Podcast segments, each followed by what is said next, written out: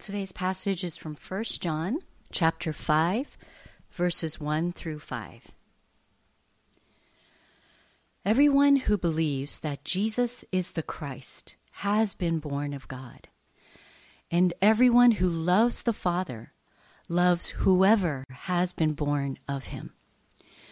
By this we know that we love the children of God, when we love God and obey his commandments. For this is the love of God, that we keep his commandments. And his commandments are not burdensome. For everyone who has been born of God overcomes the world. And this is the victory that has overcome the world, our faith. Who is it that overcomes the world except the one who believes that Jesus is the Son of God? The reading of God's Word. You may be seated.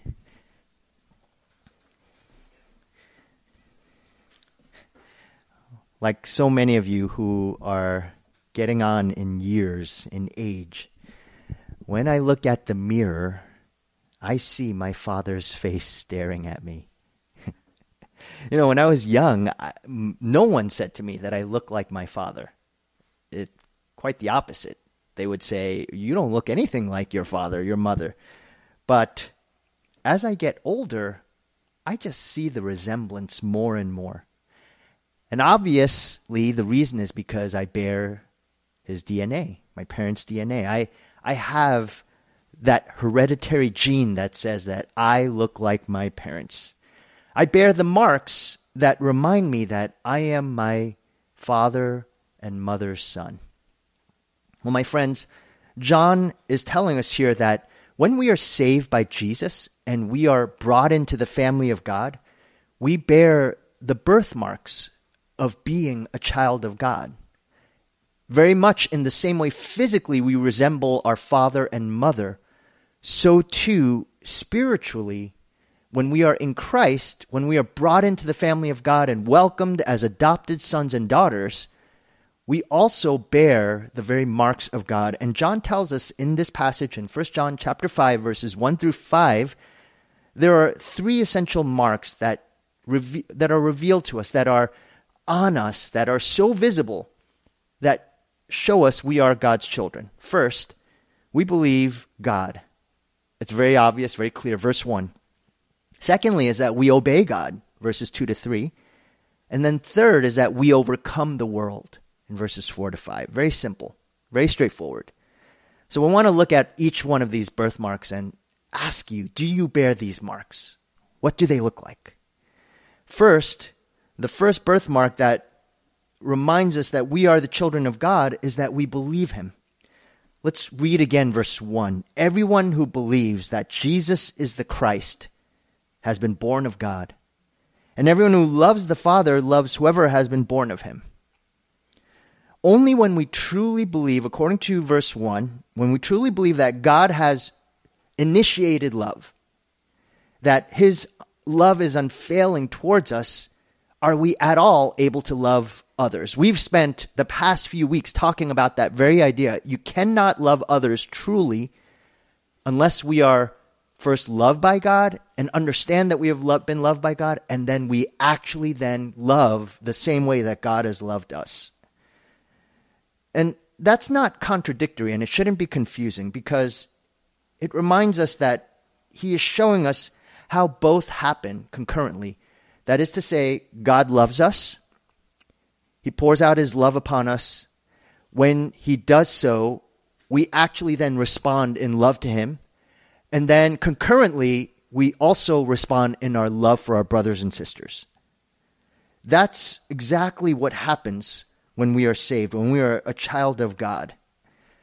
But according to verse 1, one birthmark that we have that makes this so is that we believe that we are born of God, that He is our Father, and that He loves us and He will always be with us.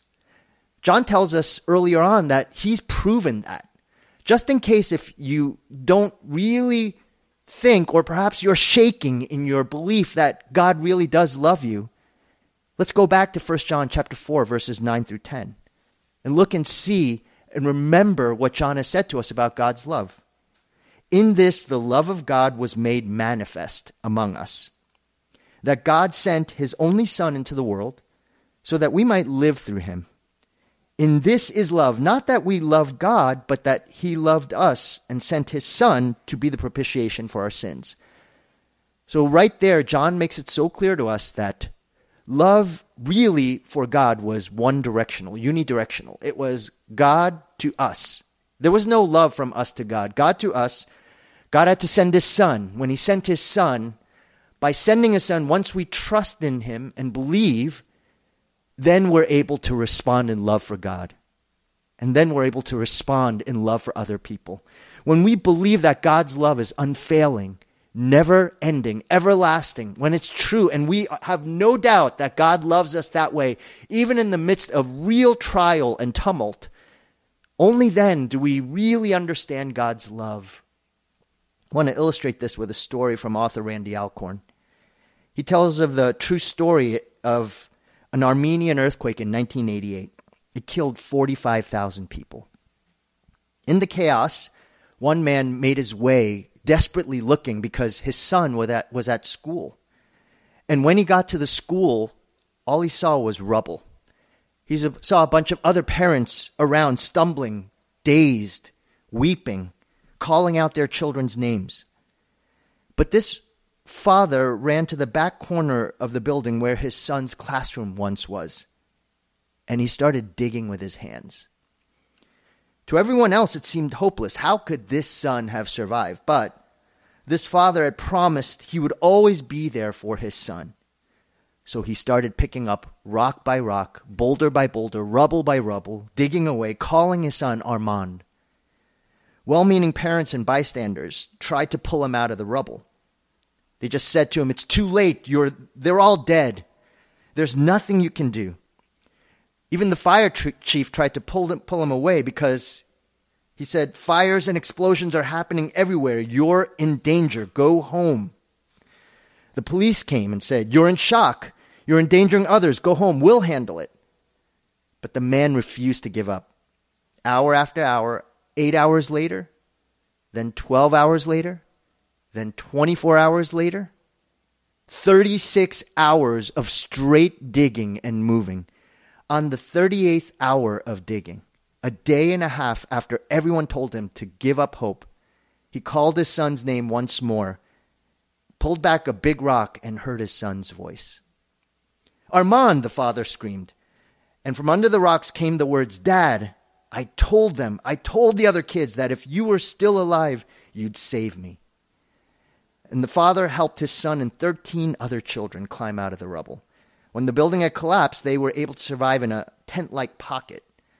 And the father lovingly carried his son home to his mother. When the townspeople praised Armand's father for saving the children, he simply explained, I promise, my son, no matter what, I'll be there for you. That's what it means to have a father we believe and trust in. That is a birthmark of a Christian, is someone who believes with all of their heart that their father loves them. He will never give up on you, no matter what because he has an unfailing, perseverant love, and he's proven it by sending his son Jesus, according to 1 John chapter 4. And so we never have to doubt, no matter how bad the situation gets, no matter if we're covered in rubble, we still believe God is faithful. He's our Father. He will never let us go. That's what it means to be a child of God. Secondly, is that we obey God according to verses 2 and 3. That's a birthmark that we have. John says, By this we know that we love the children of God, when we love God and obey his commandments. For this is the love of God that we keep his commandments, and his commandments are not burdensome. Obeying God proves that we are born of him, that we love him. We cannot say we love God if we do not want to obey his commands. Jesus said the same thing. John must have been listening really well to Jesus when he was talking because what John is repeating here is not something that he came up with, he heard it from the Savior. In John chapter 14, verse 21, Jesus said, Whoever has my commands and keeps them, he it is who loves me. And he who loves me will be loved by my Father, and I too will love him and manifest myself to him. if we love Jesus, we know that he loves us and we want to obey him. We desire to obey him. There's an ocean wide difference between obedience out of compulsion and an obedience out of love. Obedience out of compulsion is driven by fear and punishment. And we learned just a few weeks ago that that's just not what Christianity is about. That's not what it means to be in relationship to God. From 1 John 4:18, we know that Christians never obey God out of fear because John says this, there is no fear in love, but perfect love casts out fear. For fear has to do with punishment, and whoever fears has not been perfected in love. Obedience that is motivated by fear cannot be sustained. It's not long term. It never lasts. Once the fear is gone, the obedience is gone. That's how it works with obedience from fear. And think of it this way a parent who implements obedience through fear and anger from physical abuse, and by the way, physical abuse is very different than loving discipline, loving biblical discipline. But the parent who raises their hand in anger, raises uh, some sort of tool in anger, and abuses, that obedience, while it lasts for a moment, will not last too long. Once the child has grown, is out of the home, they no longer will obey their parent. In the worst cases of abuse, that child, when older, now has power over that abusive parent and can even turn on that parent violently. It's happened, we know, even in the news or you've heard stories. We know this from world history dictators who enforce obedience out of fear of terrible pain and suffering and death and torture. Yes, they get obedience. But what happens when that dictator loses power? What happens is what happened to Saddam Hussein. He builds a big statue. As soon as he loses power, the statue comes crumbling down. Benito Mussolini, the fascist dictator of Italy, once the American forces came in and the uh, British forces, he was eventually executed by firing squad. And the people of Italy, what they did was they took his body and put it on meat hooks and reviled his body so that all would see what a fool he was. But when he was alive, he enforced obedience and people obeyed. They would even cry and weep when he t- ordered them to cry and weep. We see that in different countries like North Korea. So fear can lead to obedience, but it's always short term. It lasts only for a moment. But that's quite different than obedience that is from love. Without our God, who began love, we would be stuck. But God loves while we were still sinners. That's the God we obey. We obey a God out of love because He loved us not out of fear of punishment, but He loved us when we were at our worst. We're told this in Romans 5 8. But God demonstrates His own love for us in this. He demonstrates it while we were still sinners. Christ died for us. It's one of the greatest verses of the Bible because it really does give us the picture of what love truly is. It's not a love that loves on the basis of someone who is good and who's treating us well but quite the opposite. And though God is truly, I mean, we use the word awesome so much that it's a trite word, but for God, it really is the appropriate word. He is awesome. He deserves awe. As we talked about earlier, God is someone we must tremble, we will tremble before because he is fearful. But that fear is very different than the cowering fear of someone who's going to punish us if we are in Christ, Paul says that we can cry out to him, Abba, Father. Luke in Luke 13 34, Jesus says that he's like a hen who gathers his chicks. That is not someone who sounds as though they're holding a hammer over our head, waiting to punish us. He is a God of love. But, of course, we drift from obedience from love. Not because God has done anything, but because of our own wandering hearts. Maybe you've seen this in your own parenting if you're parents. when we fail to love, we can so readily resort to obedience from fear as parents and punishment. We can drive that as the means by which our children obey us, solely on the basis of punishment alone. But when we do that, that impacts our view of God, our view, uh, our children's view of God, and it impacts our view of our relationship with one another. We can't say to our kids, you better obey me because God demands you. I hope you don't say that. You know, sometimes we use God as almost tool or leverage tool over our children. God wants you to obey me, so you better obey me. Because if you don't, you're in big trouble. What a view that our children would have then of God. God is this God who is with us only when he wants to punish us, because that's what my parents say. Parents, you know how it feels when your spouse demands obedience in anger. And when we think somehow that doesn't impact our obedience to God and our love for Him and our love for others, we're sorely mistaken. In this way, we perpetuate a terrible problem. The idea that obedience to God, to His commands, is completely out of fear and punishment rather than out of love. You know, the best captains in the military in a war, they command a company of soldiers and they are hard. They can be very difficult.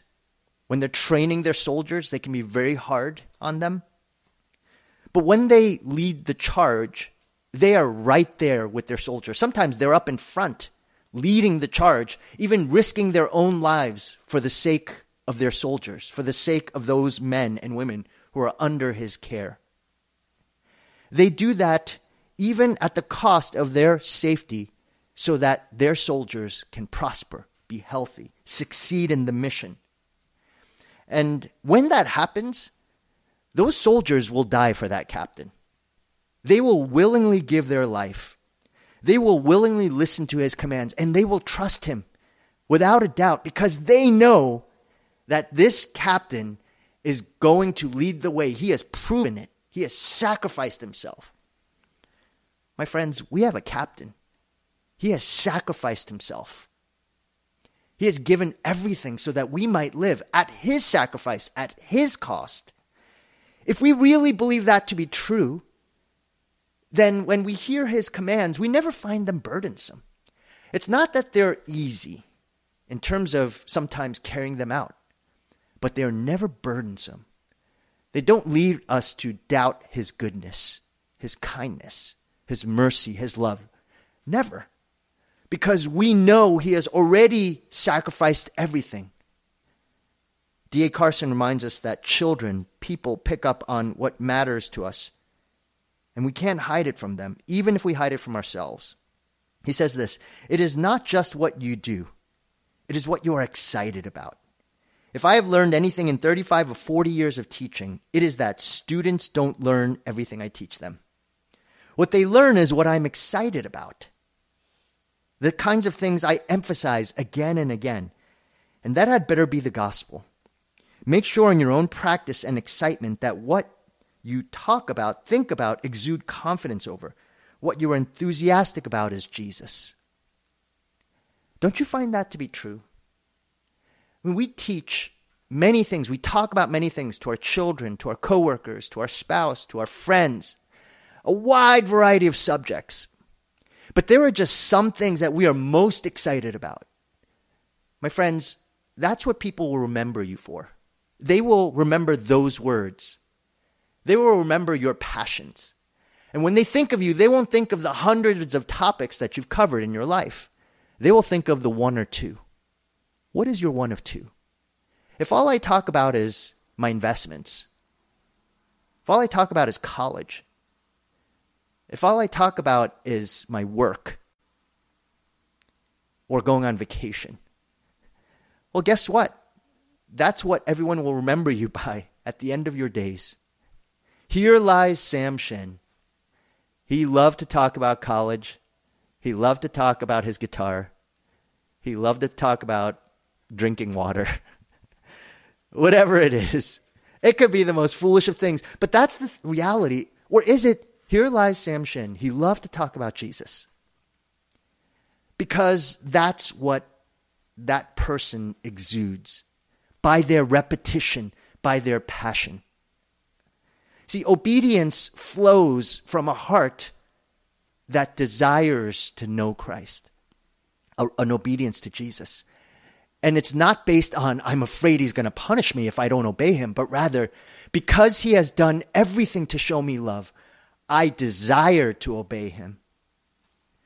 If obeying God, spending time with Him, trusting Him, living for Him, taking steps of faith, being gracious to others, serving others, being kingdom focused is a burden for you, and you're constantly and consistently excited over other things other than Jesus, then don't ever expect people to listen to you when you say, hey, you should read the Bible more. You should pray more. If my life is not talking about Jesus and it's not exuding an exuberance for knowing Jesus, then if I say to my kids, hey, why don't you read the Bible? But they never see me reading it, they never see my excitement for it. Well, then why should they ever even take that up? Because they know it's actually not that important for me. Whether we realize it or not, your children will mimic you. Just like our physical birthmarks, they have spiritual birthmarks. If your spiritual birthmark is, I love money, I love career advancement, and you might say, I want my kids to follow Jesus more than anything else, but if your actions show, I love work, I love security through my own assets, my own strengths, do not be surprised when your son or daughter eventually turns away from Christ and says, I don't want to go to church anymore. They go to college and say, they're never going to church. And you're, you're calling them saying, How come you're not going to church? But you've already modeled your whole life of what is most important for your children. You're, you're showing you have birthmarks and they have your birthmarks. They look like you. Obedience is never a burden to God as long as we are genuine in our hearts of understanding that He has loved us. Love, and John is just emphasizing this time and time again. If we know that we have been loved deeply, then we desire to obey Him, and that shows to everyone whom we encounter and we meet. In this way, obeying God is never burdensome for those who are born of Him. Lastly, is that those who bear the marks of being a child of God, that third mark is that we are overcomers. We overcome the world, according to verses 4 and 5. For everyone who has been born of God overcomes the world. And this is the victory that has overcome the world, our faith. Who is it that overcomes the world except the one who believes that Jesus is the Son of God? There's no mistaking it, according to John. Christians overcome the world. This is the one mark of a true child of God that we have to really dig deep into our souls and recognize that there's reality for us in this. And there's a key word in that verse, verse 4, and it's the very word for, the first word of that verse, for, F O R. That word points back to verse 3, meaning the reason obeying Jesus' commands are not heavy and burdensome is that we know the end of the story. Jesus has overcome the world, and those who have been born of him have overcome the world. We know who wins. And oh, how blessed it is to know the end of the story. You know, we're able to persevere during this lockdown because we have this idea, this notion that somewhere between now and let's say the worst case scenario is anywhere from, as epidemiologists have been saying, 12 to 18 months. Virologists, uh, those who are studying in the health profession, are saying anywhere from 12 to 18 months. And that's the worst case scenario is that there's going to be a vaccine. But what if there is no vaccine? What if there is no end? What if the disease is actually, what if the curve will never flatten? What if it just keeps on going up and there will never be a vaccine? You know, there's we still haven't cured cancer. There's always this assumption that, oh, we're going to find a vaccine. I don't want to poo poo that, but just, keep, just bear with me on this. We haven't cured cancer. there's some treatments for HIV AIDS, but there's no cure for it. You know, there's not even a, a cure for the common cold or the flu. We have vaccines that every year someone says, well, you know, you need to get the flu shot. And then you hear right after, oh, it's a different strain. So actually, it's only 20% effective. Or we're always assuming that there's a cure. What if there's no cure, the curve is not flattened, and the lockdown is now an indefinite part of our lives? This is the new normal. We're going to live this way until we die. There's Can you imagine the despair in our world? What keeps us going, what keeps you going every day is it's going to end. And right now there are people who are frustrated. We're all frustrated by this. Who who likes this? We're all waiting the day that we can gather together. But what if this never changes? There would be despair. You know what keeps at bay despair? Hope. Peter calls it a living hope that we have. You know, the reason why we do not despair is not because we trust in the vaccine in 12 to 18 months, or even hopefully by the end of this year, or even maybe in a few months, there's a miracle cure. No, if you wait for that, if that should that hope should be dashed, there's only despair. But what verses 4 and 5 give us is a true hope, what Peter calls a living hope. For everyone who has been born again, uh, born of God, overcomes the world. And this is the victory that has overcome the world our faith, our trust in Him. Who is it that overcomes the world except the one who believes that Jesus is the Son of God? Because when Jesus gave his life for us and we were welcomed into his family, the chasm between us and God eternally has been bridged forever. And those who are in Christ and trust in him and believe in his name, he gave the right to become children of God, John says in John 1:12. Place your hope not in a cure for a virus, because even if there's no cure, if you believe in verses 4 and 5, even if this is how we are to live for the rest of our days, we would still have hope.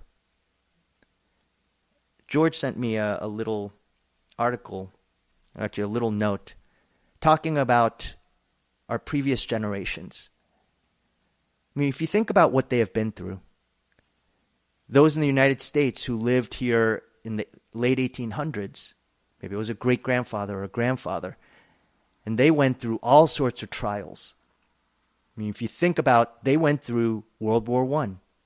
Right after World War I was the Spanish flu that killed 22 million people worldwide, far more than COVID has done thus far. After that, they went through the Great Depression. That was a worldwide economic depression where people were literally starving to death, with a lot more poverty than ever before, than what we have today. Following that, another terrible war. So the first war killed millions, the second war killed tens of millions, with uh, the Holocaust and all sorts of terrible things. Right after that, the Vietnam War. Right after that, the Korean War. And then the wars and the famines. And there's a whole generation of people who are now 80, 90, maybe 100 years old who lived through that. And they look at our context and think, here we are living in our home, eating good food, baking, having all sorts of fun activities, I know it's not easy. I'm not minimizing what we're doing, but what if those people, they live through terrible times? Do they only have despair? No, in Christ, according to verses 4 and 5, they still are overcomers. That in Christ, this is only truly but a blip of our eternal lives. And so, therefore, when we believe in Jesus, we know that we can overcome every trial, every temptation, every difficulty. That's the promise and power of a child of God. And only children of God truly see things that way. And that's why there's peace and joy even in the midst of terrible turmoil, sorrows, tragedy, death, suffering. This is why we can tell and how we can tell if we are in Christ that we are his children that we want to obey him and trust him because we know we have overcome the world. We refuse to let the, the world connive us and the devil. In Christ, we really believe this to be true, and nothing can change that core identity of who we are. Let me close with this. Do you believe you are born of God? Do you bear these birthmarks? I hope you do. It is not too late, but it will be too late one day. One day, you will see the Lord, and you do not want to face him with the world's marks. Oh, I have this degree. I worked this hard. I cared. I provided for my family. If you go to Jesus one day eternally and you say, I was a good father. I was a good mother. I, pro- I provided for my family. I sacrificed for them. He will say, Depart from me. I never knew you. I don't know what that means. All you need and all you must have is that you bear the marks of Christ's blood covering you. You believe. By believing, you become a child of God. That is your payment. That Christ has paid the price for you. If you don't have that, or if you're a Christian who perhaps has not really understood their identity and you're still stuck in the mire of all of this, which is possible that you're a son or daughter, but you have forgotten your identity. It's a terrible thing to be in that place. It's so miserable.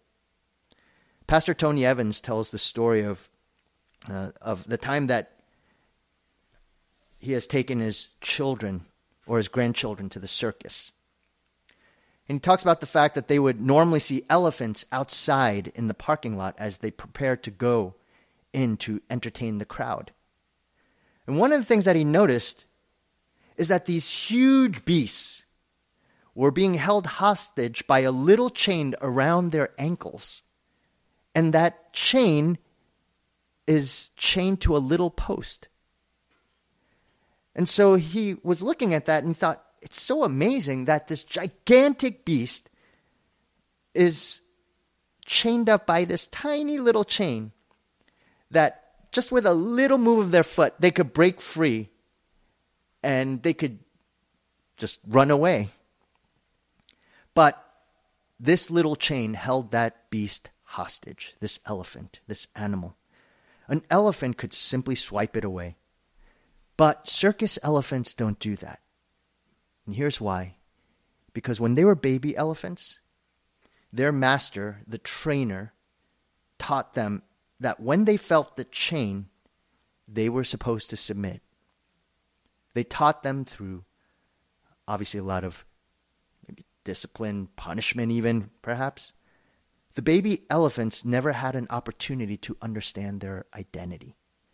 So, circus elephants are good for entertainment only because in the early days, their identity is ripped from them. And that's a lot of us. We're being held hostage. We come to church and we hear about all this power that we have, all of this greatness, but one little chain holds us down. And we wonder what's wrong. How can we, who are in Christ such powerful beings, be held hostage by a little chain that shows up? It's because of your lack of identity. You've forgotten. You don't realize who you are. It's a question of remembering that you are sons and daughters of the King.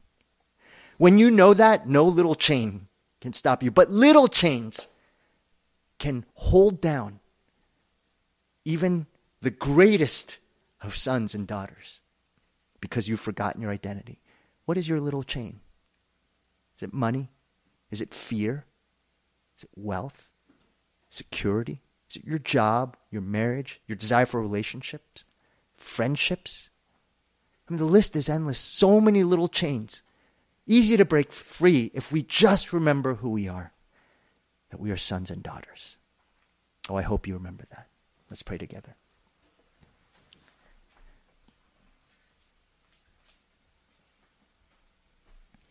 Father, we turn to you we remember that you are our Father. You love us so much. You sent your own Son. You gave us everything so that we might live. Help us to see, O oh God, that in Christ Jesus alone do we have freedom. In you do we have hope. We just ask, O oh Lord, that you would help us to see if we are in Christ Jesus, that we who are chained up by small little chains, we've forgotten. We've forgotten that we are free. It can't hold us. Never could. But we've lost sight. We've had our identity ripped from us. Help us, O oh Lord, to remember that Jesus Christ, your own Son, paid a heavy price so that we might be set free. And that there is nothing in this world that can keep us uh, locked up, that can cause us despair. Not even if this virus were to go on for decades. Help us, O Lord, to not place our hope in a vaccine. Help us, O Lord, to place our hope in the only God who is eternal, immortal, invisible, who is wise. Help us, O Lord, to bear the marks of sons and daughters, that we would do so boldly, that we would obey you, and it's never a burden. O Lord, we turn to you. And Father, we also pray for those who have never trusted in the name of Jesus. It is not too late, but it will be one day. May they not go and think that there is something that they will be able to bring to you. It is no different than us trying to pay a heavy debt with monopoly money. We won't be able to do it. Instead, we will face the greatest um, righteous punishment that we deserve because of our rebellion. But we don't need to be in that place if we trust and believe Jesus that you are the Lord. Your blood has been shed for us. So open people's eyes. Would you melt hearts that are stone cold due to sin, due to pride, due to arrogance? We pray, Father, that you would turn our eyes to you. Help us to see that you are Lord. And as we come to this table, O oh Lord, we are so thankful for this physical reminder of all that we have just considered through your word in 1 John. We ask and pray this in Jesus' name. Amen.